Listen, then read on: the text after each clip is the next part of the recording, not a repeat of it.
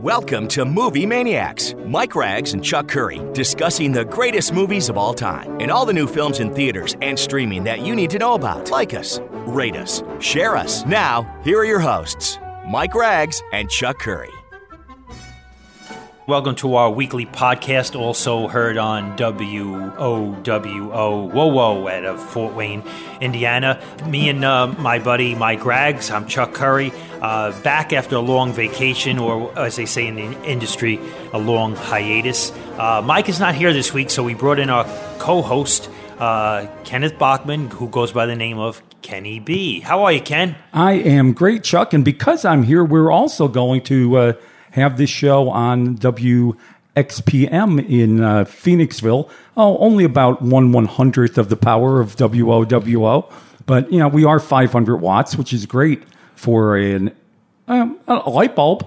So I just want to point out uh, some general background. Uh, Obviously, you like film, you like movies. I, I do like movies. I, unlike you, I'm not. You know, the I can't tell you who did everything in every movie, and I have not studied it as much as you have. But I've always been thrilled with movies as a as a spectator. And I got to mention because uh, we love to mention this theater, but we are today. We're actually uh, taping this in the uh, snack bar at the Pocono Cinema in East Stroudsburg, Pennsylvania. We are. And of course, that is a uh, originally it was one uh, screen theater. Now they've you know it's broken up into three uh, smaller theaters. But I think both of us also are great fans of the freestanding movie theater with the uh, marquee outside as opposed to the cineplexes. So it's great to be here. So I got a question for you, just right off the bat. Give me your greatest uh, experience in a movie theater in, in your lifetime. What would you say? Uh, okay, so this is this is going on broadcast. So uh, no, no, no, no. that was a joke. Everybody, I never had that kind of experience in a movie theater. It, it, there's two that uh, stick out in my mind. Okay. Uh, one was the first time I saw Planet of the Apes. Uh, the Center Theater in Scranton, Pennsylvania, back when my best friend Timmy and I, we would go to a movie on a Saturday and we would basically see it over and over again because they, they didn't throw you out between showings. So we probably saw it three times that day. The second one was an old uh, second run theater in Mishawaka, Indiana. So the people from WOWO will probably know Mishawaka.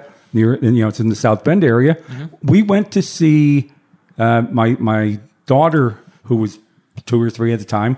We went to see one of the Star Wars movies, and much to my horror, when the Ewoks were on the screen, Talking about Return of the Jedi in Yep. uh, 1983. yeah, so so she was three years old, and she stood up and she yelled, "Shoot the teddy bears!" I got another question because you know it's interesting. You know, me and Mike have been doing this show for around for five five five years. Uh, the podcast and also on uh, WoWo, and you know we break the industry down sort of pre-COVID and post-COVID, and we always recollect about you know some of our greatest experiences. This show is uh, about that, and you know when you bring up these these these memories, the one thing that always sticks in my mind, the one memory I have is you know actually standing on a line, a city block with strangers collectively waiting to get into a theater to see a big movie. And I, I you know, we we talk about this so much, especially post COVID, how this generation, generationally, have not or may not ever experience that again. I mean, I remember, you know, me and Mike always brought up our, our greatest experience together was going to see Jurassic Park at the Ziegfeld in in uh, in '93 in New York City and sitting in a crowded theater of 1,200 or 1,150 people. I remember going to see Independence Day in 90, 96, also with the Ziegfeld, huge line.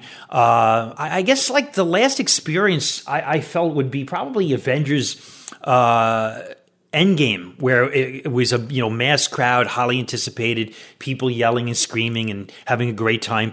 Uh, you know, with each other and experiences something collectively, but um, with this with the innovation of streaming, and we'll talk more about that. I want to you know jog your memory and get your opinion on where the industry is, in your opinion, where it's going to go. Um, it's just very different for for me. It's just very different. Uh, there's good, and I like. There's a lot of points about streaming that I do like. I, I like binging, but uh, watching a movie day to day, where I could go to a theater versus watching on a stream, just feels still bizarre to me. Yeah, I, you know, I I've seen a lot of movies only on streamer, only on television, mm-hmm. and you don't tend to remember. Oh yeah, I remember the first time I saw that. Yet I've seen a movie that. Well, I'll I'm going to break uh, stride here and say it's a movie I was going to mention anyway because it just had its 80th anniversary last weekend. I have seen Casablanca a hundred times on television or on you know DVDs, or I think I probably even had a VHS at once. I can remember three showings though of Casablanca where I can actually remember what I was doing, what the day was like. One was in London when they did the 50 year anniversary. Uh, they they had done a restoration, saw it on the big screen, and two of them were here in the Pocono Cinema when I sponsored the revival. And yes, I went to see Casablanca twice in the same week. Those things uh, stick in your mind much more than all of those times that you see it on streaming. And the other one, because we both experienced this, uh, the difference between every year, Sunday night, CBS uh, and The Wizard of Oz, and then having a an Easter weekend where we basically were selling out five shows, sometimes more than one theater, when we did a revival of it, and seeing it with people uh, in the uh, theater itself. Totally, totally different experience. I agree. You know, I'll give you a, a, a story getting back into the fold of doing stuff bef- before a crowd and a live audience. Uh, about a month ago, here at Pocono Cinema in East Stroudsburg, because that's where I'm based, and the Whoa Whoa audience knows that when they listen to me. And Mike, we did a screening of Clerks 3, Kevin Smith's Clerks 3, which basically was a Fathom event. And then they started to release it slowly. It was a very limited release to some of the independent theaters around the country who wanted it. Now, I had a connection who knew the star of that film, Brian O'Halloran, and I put out a feeler would Brian like to come down to Pocono Cinema? I believe he lives somewhere uh, in New Jersey. And Brian said, "Yeah, I'd love to do it," because he was doing a tour throughout the country promoting Clerks 3 and doing Q and A. So I said, "Listen, if we could get Brian, it'd be a really cool thing." So Brian came to the theater. Uh, I've met him a few times. He actually has introduced. He actually introduced, believe it or not, uh, Avengers Endgame when we when we booked that. He came here. He's a big movie fan, same as uh, Kevin Smith. So he comes here, meets meets the crowd. We had about hundred people at night. Really nice audience, very intimate setting, comes here, meets the fans, shakes hands. He's extremely humorous and a funny individual. We watch Clerks 3. I got to tell you, I uh, really liked the film a lot. I thought it was really good. And it made me realize watching Clerks 3 that I sort of missed just a character driven, no explosions, no big special effects, just getting involved or enveloped in characters. I did like, uh, I've always been a fan of the original Clerks and I did like Clerks too, but I was surprised how much emotional impact Clerks 3 had.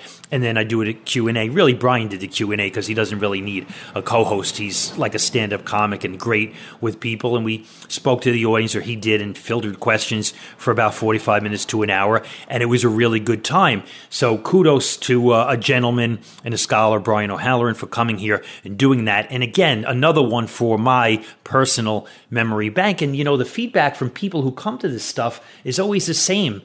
It's a great memory. It's a great memory. And at the end of the day, life is about our memory bank and going back to what we we enjoyed and that is our happy place in our mind. And then a few weeks ago, we started this new series, which was called a Saturday Night Spotlight series. And what we want to do with that variation of title is focus on a certain film that has a little bit of an edge or a cult following that people would want to see back on the big screen. So considering the fact that Christmas is upon us, we said, let's do Gremlins from 1984. And we had a pretty good crowd of about 40 people who showed up. We decorated the stage and we did a lot of fanfare. I introduced it. And you know, I saw Gremlins back in 1984, probably nine times in a movie theater. Very fond memories in one of the great, if not the greatest, pop culture movie year of all time, which we've stated on the show, me and Mike, many times, 1984. But every time you watch one of these films back on the screen with an audience, it's like watching it for the first time. So, really good uh, stuff. Now, going forward, let's just bounce into what we do in terms of what's going on in the industry now. In terms of the Thanksgiving box office, okay, year to year, Thanksgiving box office was down about 10% year to year, which is a little bit disappointing for the industry as a whole. Now, post COVID or pre COVID, it was down 50%. So we still got a lot of work to do. Now, Black Panther Wakanda Forever. Uh, 45 million over the weekend, 367 million domestically. This film is performing as expected, which is very well. Disney, which is uh, their their animated division, not Pixar, but this is Disney's animation di- animated division. Strange World, twelve point five, just eighteen point eight million in five days of release. Variety just did a story, and I hate to say negative and spin stories this way, but they did report that this film ultimately will lose the studio about one hundred and forty five million dollars. So it did not perform. Why people didn't go to see it? I find some are perplexing. I didn't expect to do gangbusters, but this is a very low total. Now, here's an interesting story, which you could give me your feedback on this. Uh, Knives Out to Glass Onion, uh, a mystery movie did thirteen and a half million dollars in its first five days. That is the biggest or best opening for a Netflix movie. Now, uh, there was a lot of articles written after this opening. Here's the strategy: they opened this movie for one week. They cut a deal with Cinemark, Regal, AMC. One week on about 665 screens. No independent theaters got this movie. They spent four 4.5 million dollars to promote it. As an example, Disney spent around 25 million plus to market Strange World. For it was a very low marketing campaign. The strategy is one week in theaters, then it will go dark for three weeks, and then on December 23rd will pop up and reemerge on Netflix. Reviews have been great. Audience reaction has been great.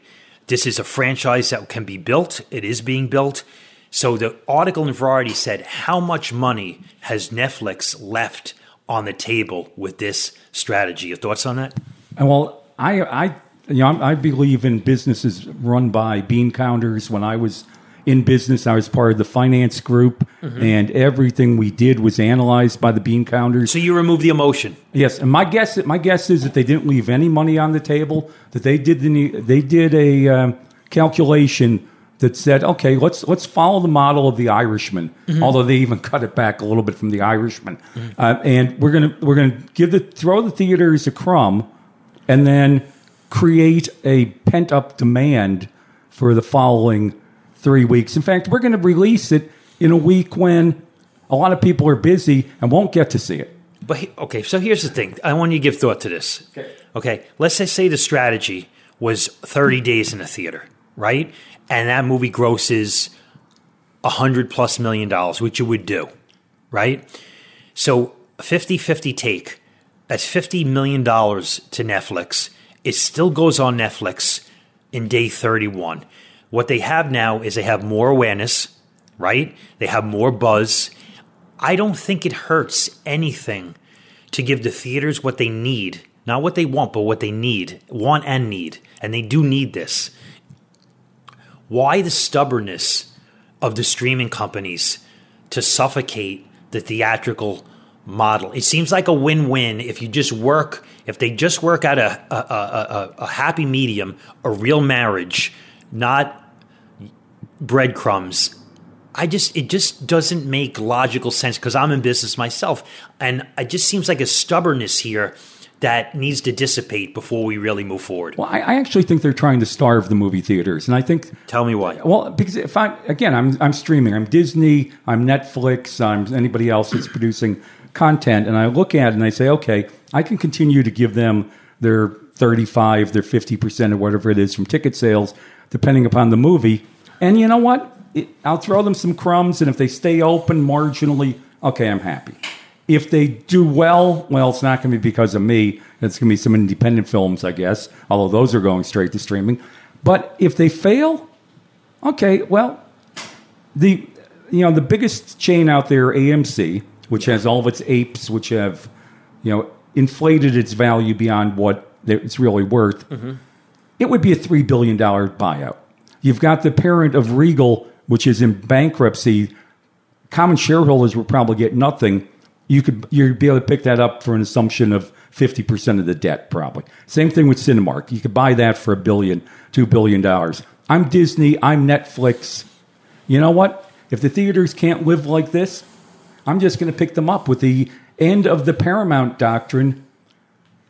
The the movie theaters can now be owned by the movie producers, which wasn't the case As of when? A year ago. a year ago, Right? Okay. And I, I think there's some of that to it. Uh, That's they're, they are intent on maximizing stream revenue, uh, and believe me, uh, forget about what's in theaters. If Disney Plus had done better, you might not have seen Robert Iger come back as quickly. I agree. Obviously, there had to be some fear and panic for that move to be made, right? Yep. And so the que- this was, so the question is, can Disney produce who owns Marvel, who owns the Indiana Jones franchise? Can they make movies of these this scale without the support of theatrical releases? I say they can't. I say they cannot. Yeah, but they could probably do it if they released it for a week or two. And they Mm-hmm. could definitely do it if all of a sudden Disney owns 20,000 screens worldwide. If it gets to that point. If it gets to but, but, point. But you're talking about you're going to have collateral damage before you get to that point. Yeah, but Right? I- it's not a smooth transition. I, I can see them doing just as well Yeah. with a, hey, it's going to be a two week release in theaters and then we go to streaming. Because let's face it, after the first two weeks, most of the people that are really gung ho have already seen it five times. Unless you're talking about Top Gun Maverick, which is a which was a aberration in this post COVID world. Yep, and I'm I- still impressed how that what that did. It's incredible. And I think it did that because it was one of the few movies we've had Mm-hmm. that really did speak to all the generations the the Gen Xers and the millennials and those who are the apes out there buying up AMC stock, and then Mm-hmm. the old people who fell in love with Kelly McGillis Mm-hmm. and uh, Tom Cruise in the original one that you know we were we were a lot younger then. Yeah, and uh, here, here's another one. Um, Steven Spielberg's The Fabelmans, which is a basically an audio, auto, auto, autobiographical movie based on his early childhood and his love and desire to wanting to become a filmmaker, starring Paul Dano and Michelle Williams. Got really good reviews. It's got uh, pre-festival buzz. They open it on uh, around 680 screens, which is it's a little more than a limited. Somewhere in between. It's not a wide release, but it's not a limited release. Okay, and the film does a little over three million dollars in five five days, which is considered disappointing. Uh,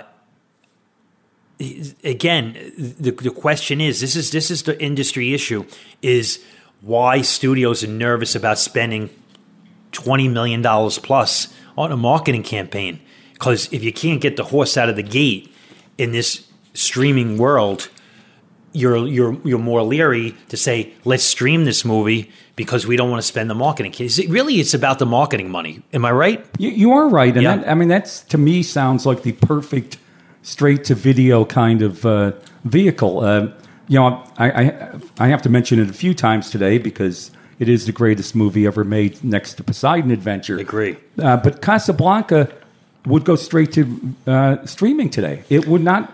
You- It, it couldn't Well, play I wonder. You know. I, I, me and Mike talk about this all the time. I, I wonder, like Rocky in 1976. I go back and I say to myself, okay, that was a completely word of mouth, grassroots. Like, okay, what is this movie? Oh, I hear it's really good. Let me go see it.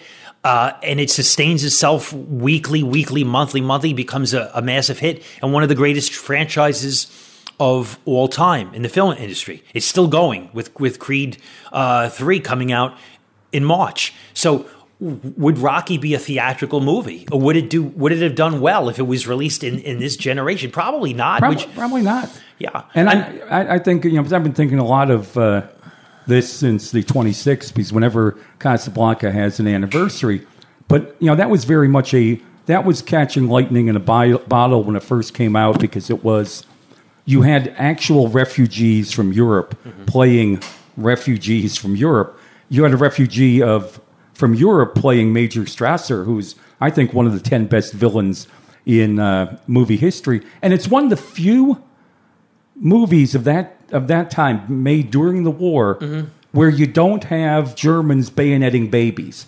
Yeah, Strasser was going to sh- shoot shoot Rick, but Interesting. it was they, they, there wasn't the overt violence that a lot of the movies had. And I think that's you know people today.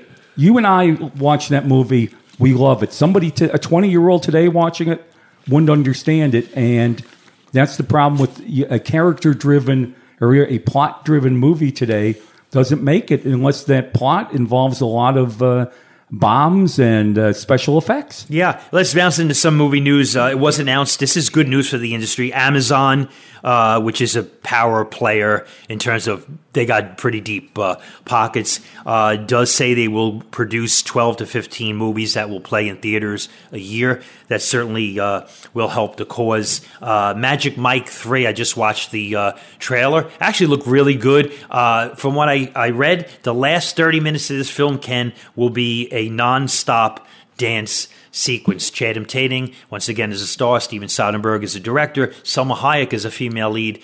Comes out Valentine's Day, uh, which is February of 2023, or that weekend. Uh, film looks uh, film looks good.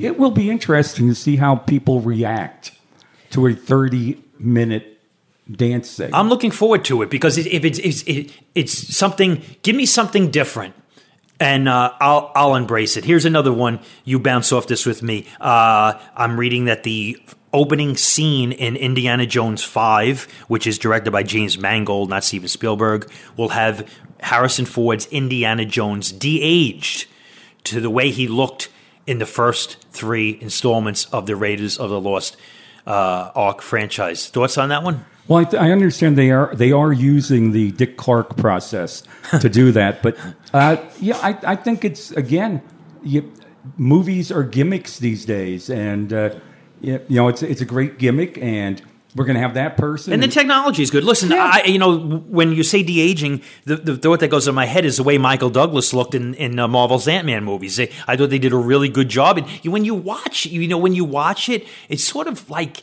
Oh, I don't I don't know what word to use surreal or it's very interesting to do it and to see a whole segment of a younger looking Harrison Ford who who is now 80 years old uh, I think that's going to be uh, an interesting draw to the film uh, overall yeah we've had dead people thanks to CGI we've had dead people act in new movies. I mean, it, it, it's it's happening. We have, and uh, here's another story of interest: uh, Fast and the Furious X, which is Fast and the Furious 10, which will be out uh, 2023. Reported budget is ballooned to around 340 million dollars. I don't see a big deal there, whether it's 240 or 340. I mean, this is a, a, franchise that has done extremely well, performance box office wise worldwide. Uh, unless a movie completely stinks, it'll do at least a billion. So it's going to go into profit. So, uh, you know, when when most movie bills for major studio releases or the catering bills are probably a few million dollars minimum. Um, who really cares? It's not our money, right? Yeah, it's not. But I'll tell you something. I I'm sure there are executives out there, and you know, I, I have a little bit of involvement with a uh, a movie company. I'm sure there's executives out there mm-hmm. that would have looked at the first Fast and Furious and said, oh, "This will never fly." And that's a franchise, tenth movie. It's basically the same thing every time. Okay, they, sometimes they chase with different vehicles. They lost one of their stars partway through because he died and it's uh, you know it's still going. It, it's just amazing what's happened with that franchise. Yeah, uh, one one other thing, um, the big Christmas release, which is Avatar: uh, Way of the Water, comes out December fifteenth. I was looking at some of the show times, uh, Ken, of of this film, and I noticed that at the local mall, two thirds of the show times are going to be in three D. So you know I've talked about this with Mike verbatim. Uh, when I when I saw the original Avatar, I thought the 3D was outstanding. It was very interesting. But when I walked out of theater, I didn't know what the movie was. I didn't remember until I watched it on Blu-ray what the movie was, and I realized it's a decent movie. It wasn't a great movie in terms of James Cameron's overall master work of uh, Terminator One and Two, and True Lies, and The Abyss, and Titanic. Uh, I thought it was the least of his films. having said this, this one's getting good buzz, but I hope they don't force feed the American public into watching movies in th- in 3D. I don't think that's the direction we want to go down. We want to go down story driven film, get more adult oriented audiences, beside the big popcorn movie uh, crowd, back into a uh, theater. Your your opinion on 3D? And the runtime is three hours and how many minutes? like 10 minutes. yeah, and uh, I can't imagine keeping 3D glasses on that long. And uh, You know what I just heard today? Actually, the running time for Babylon, which is uh, the new movie with Brad Pitt, uh, Margot Robbie, almost three hours and ten minutes. Also, that is that is crazy long for that. okay, but I'll sit through three hours and ten minutes of Margot Robbie. yeah, maybe maybe three hours and and minutes. even with 3D glasses, maybe. But uh, and, and I, I guess we can't stay on the air what James Cameron said when the uh, executives asked him to cut the time.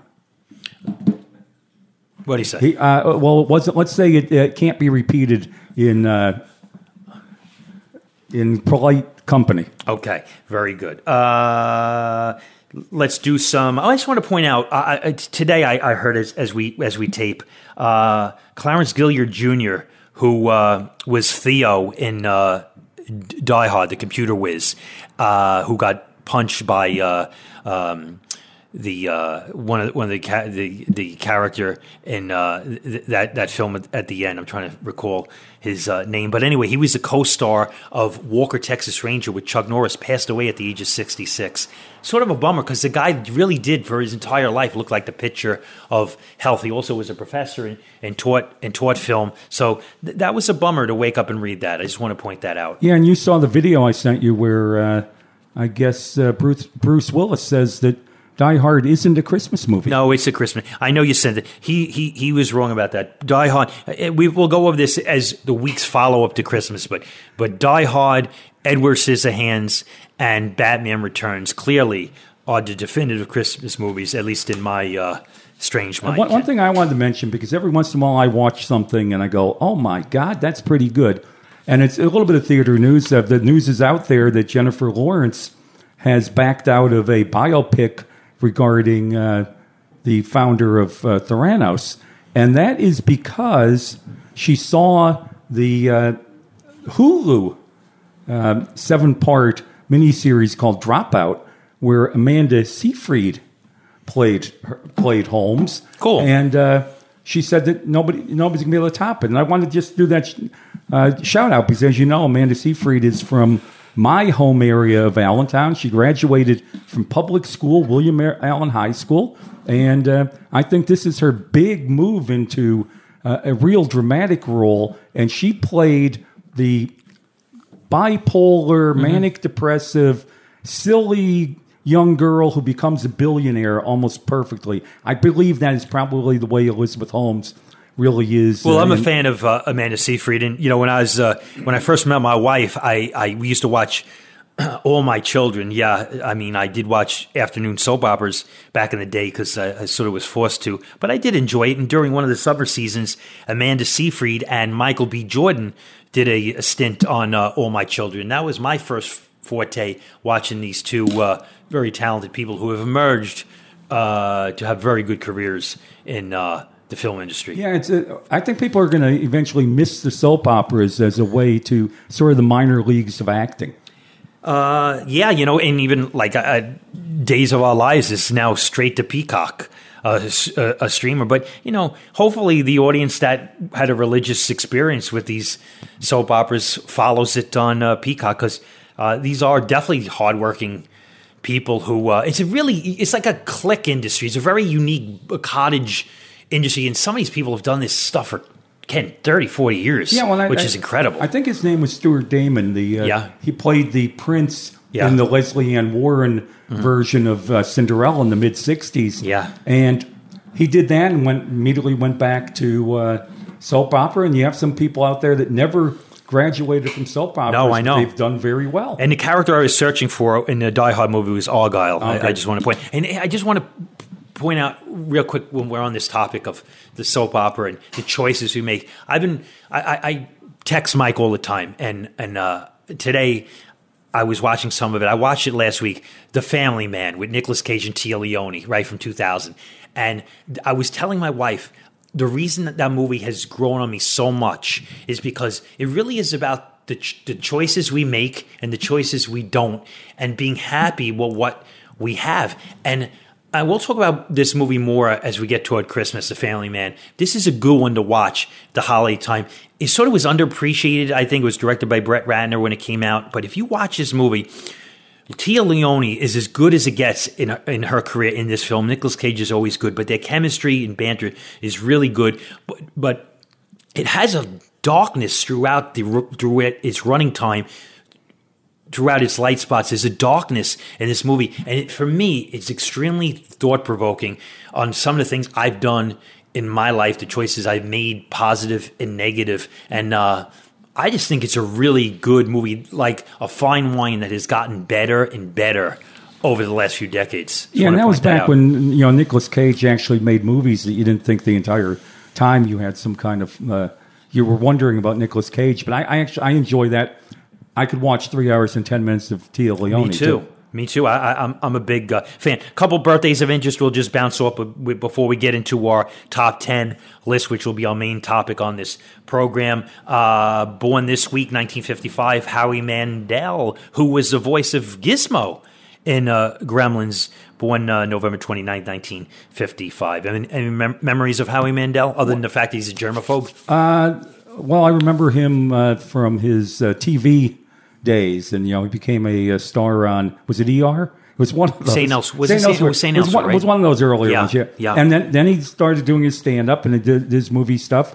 Uh, you know, he's he's one of those guys that you look at and you never think of him as super talented, but he's always been around. He's a good uh, host or a good Yeah, he judge. Does a good job. on uh, on you know the the talent shows, and uh, I loved him as a host of uh, Deal or No Deal. Here's another one. Uh, I'm a big fan of this actress, uh, Kim Delaney, NYPD Blue. She did a call show, uh, a show called Philly, where she played a, a, a defense attorney, uh, and then she was in Army Wives. She had some issues in her personal life.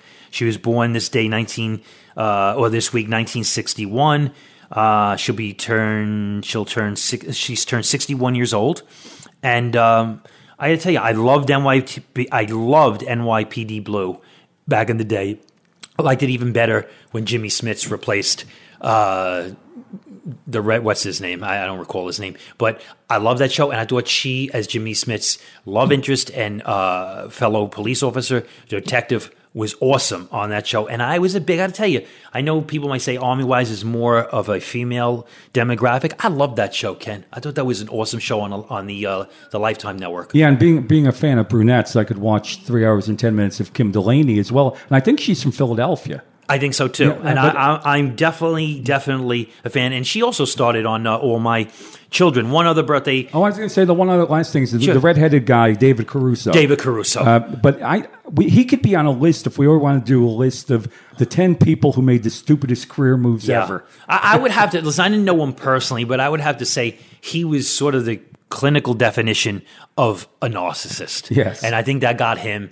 I, I think his head was a little too big to fit through too many doors, and I wound up burning burning his career uh, in a lot of ways. One other birthday, really good one. Ed Harris this week turned 72 years old, 110 acting credits, Apollo 13.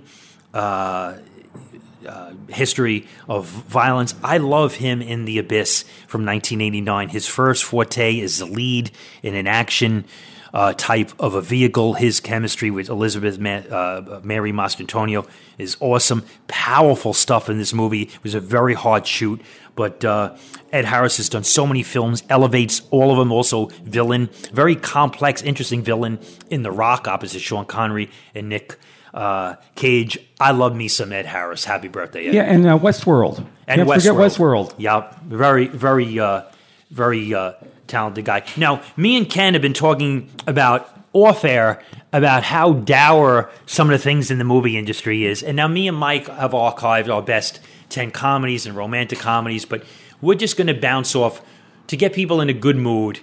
Our 10 best comedies, 10 best romantic comedies, or the ones we like watching. Don't necessarily have to be the best, but these are the ones off the top of our head that we li- like. And I, I would say these these are the ten, and you know, between us, I think we'll probably end up with sixteen or seventeen because we'll only have a few overlaps. But these are the ones. If I'm making a list of movies I want to watch during the holiday period, and I don't want to watch the same plot on Hallmark, where girl comes back to town, She had fallen for the, the rich, popular guy, and now comes back to town and falls in love with the guy in the flannel shirt. How do you think they? How do you think they script these these these Hallmark movies? I, Like, think how do they, they do? I think they just tell them this is the general uh, topic. You guys, But they ahead. work though. They- they- they- They they. 100 You change the channels. You tune into one of these Christmas movies, and you're hooked. And it's like watching the same movie over and over, And you know right? exactly and it works. it's gonna end. Yep, yep. And it's not the biggest stars, but they're basically all appealing people. Yeah. Right. Incredible. Okay, let's start off uh, our our enjoyable comedies that we want to get ourselves in a good mood. So you go through your ten through uh, six comedies, best comedies for you. Okay, uh, my number ten. I, I did airplane. I, I kept going back and forth between airplane and Naked Gun. That flies. yeah, good, good, good, good. uh, because I like the stupid humor. Me too. I, love that movie. I like anytime a nun hits Great somebody. movie. Yep. Uh, n- number nine. This is my favorite as a uh, as a lawyer. I actually think Marisa Tomei deserved the Academy Award. I know there's a lot of people who don't agree with me, but uh, she took a hold of that movie, as did Fred Gwynne. And interestingly, they won some uh, lesser awards before the Academy Award that might back that up. They did win the American Comedy Awards, but uh, her time on the stand as the automotive expert and the scene where the DA, you never ask a question you don't know the answer to, I ask her, well, you know, if you're such an expert, how, what's the timing on a 19 whatever Chevy with a 360 engine? And she goes, that's a fake question. Um, you know, you can't answer that. Uh, you can't answer that because they didn't make one in 1960, but in 1964 it had a 376. And you look at Fred Gwynne's Oh, face great. looking at her, and Classic? Would you say? Cla- I say Cla- classic. classic. Uh, it's great. Be- I think the best lawyer movie ever because it was uh, Vinny and probably the best movie Ralph Macchio's ever been in, Non Karate Kid. I think I think you're right. Okay. Uh, number eight, Yeah. uh, Trading Places. Uh, I, I movie, just, man. I I, just love that. I love the uh, scene toward the end where the guy's uh, in the gorilla suit and is locked with the uh, male gorilla. and that in was a. Chri- I'm pretty sure that was a, Chri- a Christmas release. It, it was, and Yeah. there is a Christmas scene in it, but and I know we said no Christmas mu- movies, but that one doesn't really deal with Christmas as much as it was. It, but here's the thing about that movie. It it it it harkens back to a time where you could release adult, and it was an adult movie, right? I mean, this, Yeah. is an R-rated movie, very funny, great script, great talent involved, and it made a lot of money. It was very successful. Yep, and you had I have very good memories of that you had some great uh, cameos and Yeah. great supporting actors in it. Uh, number seven, uh, again, not the greatest of movie making of all time, but you know the movie that gave us, I think, the best quote about World War II, about uh, the Germans bombing Pearl Harbor, and of course that was by Bluto, and that's Animal House, which I, again, that's one of the ones I went to not knowing what to expect. I should have known what to expect from National Lampoon. But it, it was just a, a fun movie, and, and very, it- and it, it had edge. It had it edge. did. It Oh, did. Yeah. And you know, it just reminds us of what a uh, great talent we lost in John Belushi. Yeah, sure did. And number six, hey, who are you going to call? You're going to call Ghostbusters.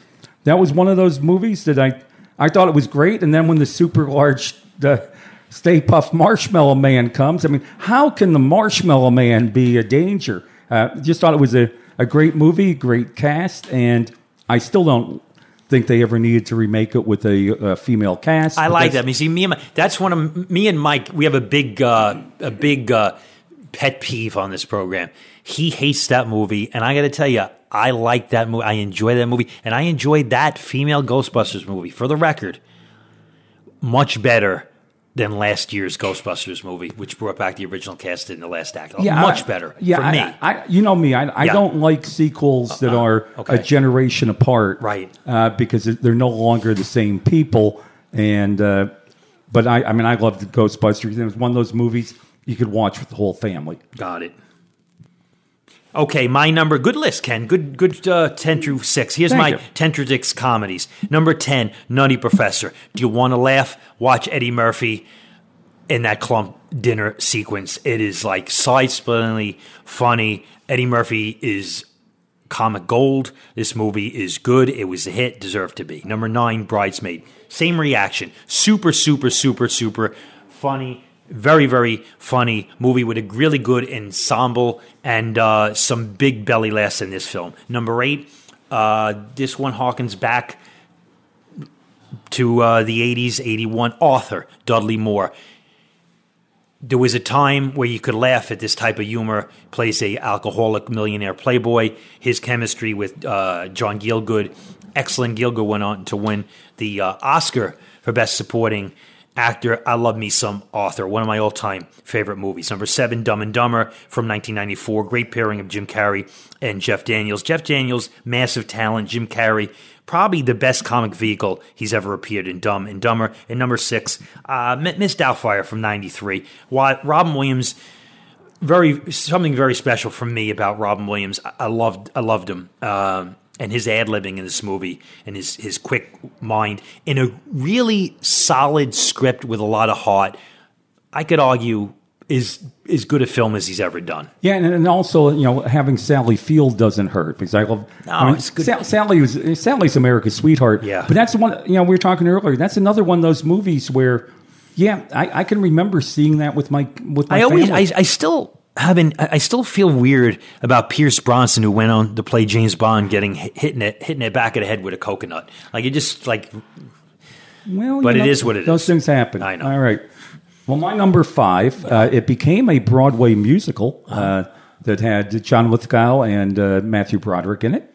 Um, it. The movie version, of course, Michael Caine and Steve Martin. Steve Martin with the great scene of uh, Ruprecht, uh, the um slightly deranged brother.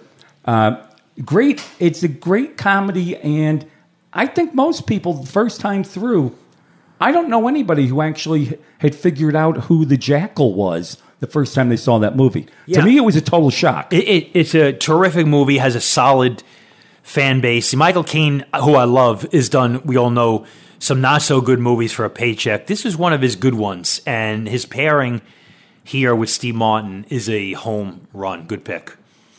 My number five, I went with Slapshot from 1977. Again, they don't make movies like this anymore. A big star, Paul Newman, probably in the edgiest, riskiest performance or movie that he's ever done. He agreed to it because he said it was very funny, and it is funny. The Hanson brothers, great characters. Um, it's this movie's edgy as hell. I mean, super edgy. It has a lot of rawness, uh, pulls no punches, but it is super funny with a terrific script and uh, features one of the great leads of all time in Paul Newman. So number five, Slapshot from 1977. My number four, uh, again, this one's a placeholder. Since we said no Christmas movies. Okay. If we because the Christmas version of this, of course, We'll tackle that in the next few yeah, weeks. it is better. But Chevy Chase and Family Vacation was in my number four. Wally World, the John Candy cameo, uh, the dog being dragged behind the car, the dead grandmother or dead aunt. She's good. Then it's uh, you know it's not as good as uh, as Christmas Vacation. It's much better than European Vacation. I wanted to throw one of the vacation movies on there, so that's my number four. See, you're gonna you you'd like Mike because Mike is a huge Chevy Chase fan. He loves this film. I, I gotta uh, tell you, like I tell Mike, I, I'm just I've never been the biggest fan of Chevy Chase. I know he's done some good work. I don't want to dispel that. I just not the biggest fan. I know this. I do enjoy this movie, but uh, wouldn't be on my top t- top ten. Number four for me. Uh, very few movies when I watched in its initial run did I say to myself in my mind's eye, you know what? This movie's a classic. School of Rock, Jack Black. When I sat in a movie theater in 2003 with my wife at the Regal in Easton, Pennsylvania, Friday afternoon for a show, I was like, you know what? This movie's a classic. Jack Black was never better. I love him. I love him. I think he's an awesome talent. This movie made me laugh. It has heart. Great comedy. Hollywood, please make movies like this again. School of Rock, number four. now this this one it just happened that I have two Chevy Chase in a row. I don't view this Again? I don't really view All though, right. I don't view this as a Chevy Chase vehicle because to me it's Bill Murray as the gardener. Uh, do his little ad lib where he smacks the flowers. It's Lacey Underalls. It's uh, it is Ted Knight. It's Rodney Dangerfield and his amazing golf equipment. Uh, and it's uh, of course Caddyshack. I I don't think I'm, of all those people, uh, Chevy Chase is probably the least He's almost a straight man in that yeah, film. yeah. listen, Bill Murray's awesome in that movie. I love it because I love Rodney Dangerfield, love Rodney Dangerfield, and Ted Knight. Pretty funny guy, really good, uh, good pick. My number two, uh, my number three, excuse me. Uh, I went with Naked Gun one and three because to me they just mesh into super funny stuff. Leslie Nielsen was born to play the role of Frank uh, Drebin. Uh, baseball sequence in the first one, comic gold. Oscar sequence in, in 33 and a half comic gold, side splittingly funny. I could watch it over and over on a repeat loop. Uh, number three, Naked Gun one and three. And I, I bet a lot of uh, networks and a lot of theaters wouldn't even play it today because of OJ. Sadly, I would say th- that would be correct. You know, it's interesting because you know one of my favorite films of all time is The Towering Inferno. And I thought O.J. Simpson was he's actually really good. He was. Like, he's He really was. good. He and he's really good in, in Naked Gun movies. He's really good in, in the Town Inferno. He's very super likable. Uh, but yeah, I, I do think that is would be an issue. My number two, uh, go back to '63. It's a mad, mad, mad, mad world.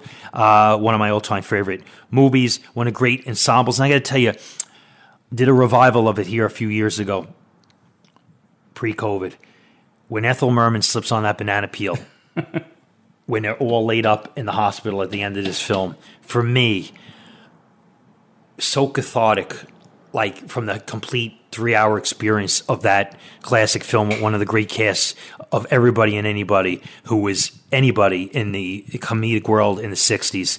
Uh, powerful, funny stuff. Um, so many great memories of that film. So it's a mad, mad, mad, mad world. Uh, Stanley Kramer's masterpiece of a comedy, number two. Yeah, you cut out my number two, but that's okay. I'll give it to you now. Oh. it's it, that's all right. It's Matthew Broderick, and I know you're not a big Matthew Broderick fan. No, I like him. This movie is I mixed on. I, I, I, I like Ferris Bueller. Okay. Uh, as I've said before, it could not all take place in one day.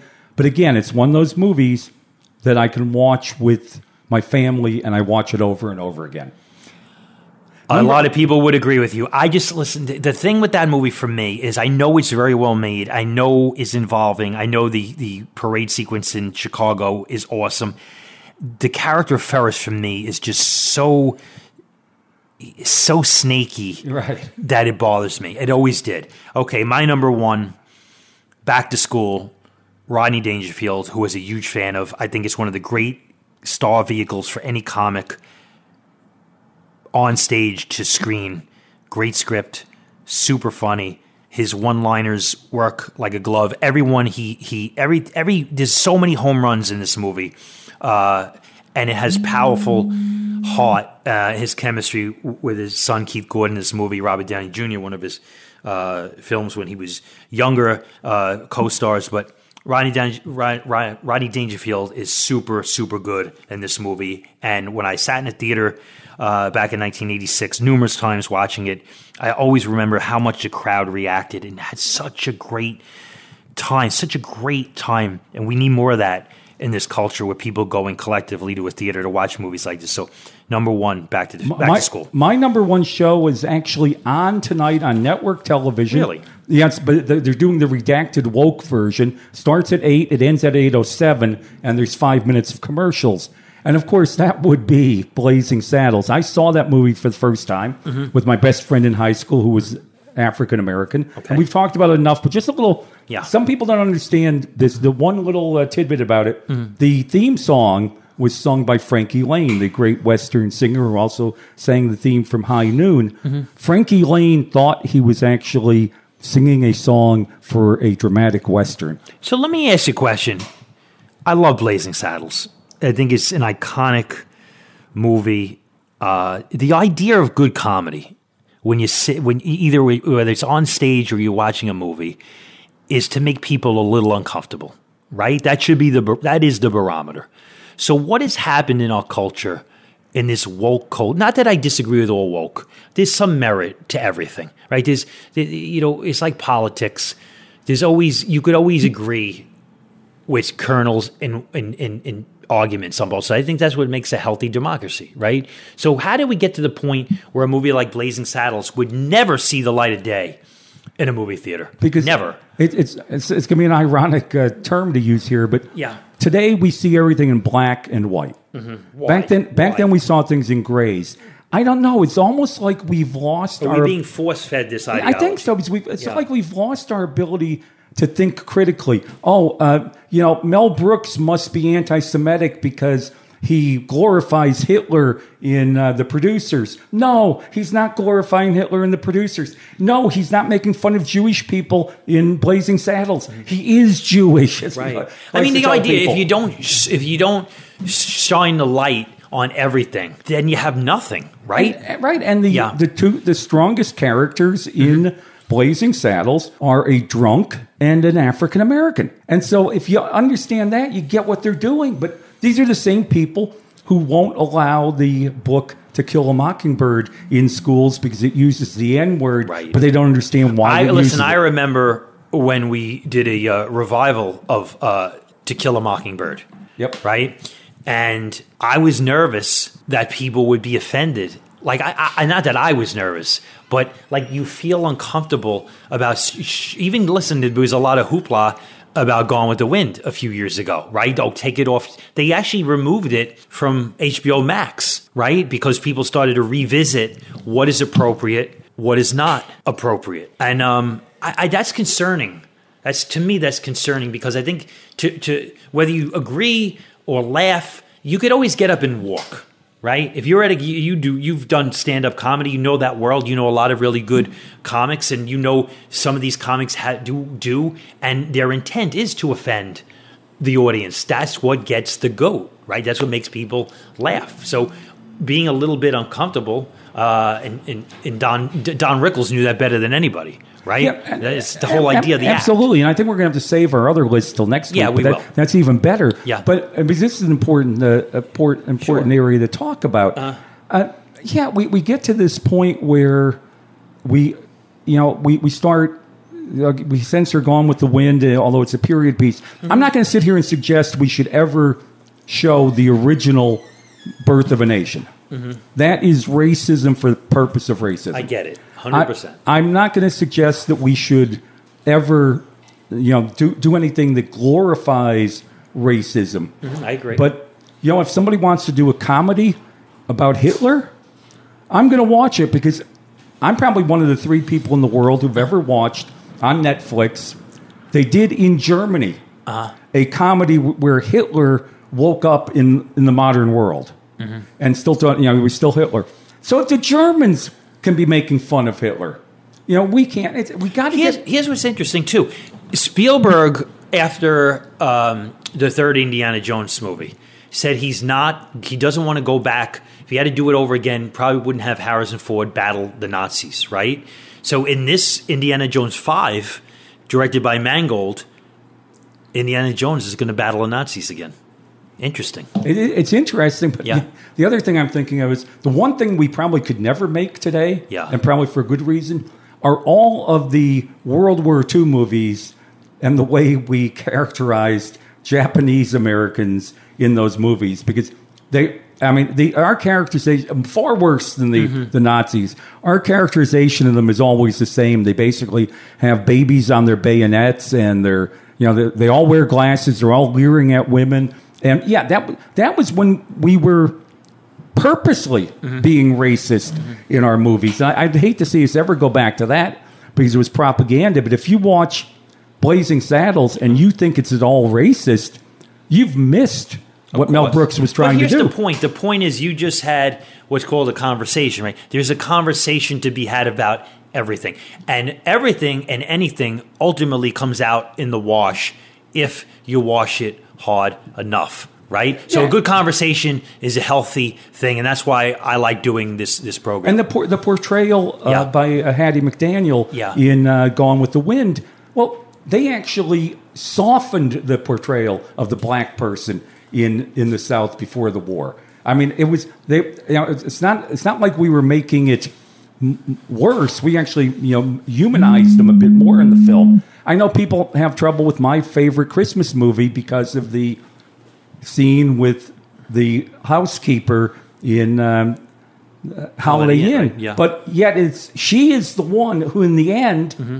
comes comes off as the wise person who tells Jim that you know he's he let his uh, girl be stolen by a city slicker, and if he went back there, he'd be able to get her back. Right. I I uh, I would agree. So, uh, any anything uh, before we wrap it up on this show? Great having you here. Was a really was a pleasure. I had a really good time. Yeah, anything else on your mind? I, I, no, I like the fact that we got into that whole issue of the cancer, cul- the cancel culture, and Yeah. that because um, that is something we're going to see as we go forward with movies. Yeah, listen. I mean, it's a reality. Uh, we've we've seen we we've seen it. There's a lot of collateral damage. Like I said, there's there's there's some there's some positive points in anything, but uh, if you broad brush and you take it to one side of the street, uh, not always a healthy thing. So, uh, Ken, was a pleasure. Uh, to to to Mike, your spirits here. We. Uh, well, we uh, look forward to your return and to the Whoa audience and to our podcast audience. Have a great week and always a pleasure. Thanks for listening to Movie Maniacs. Download one of our archived episodes. Be sure to subscribe to us wherever you listen to podcasts.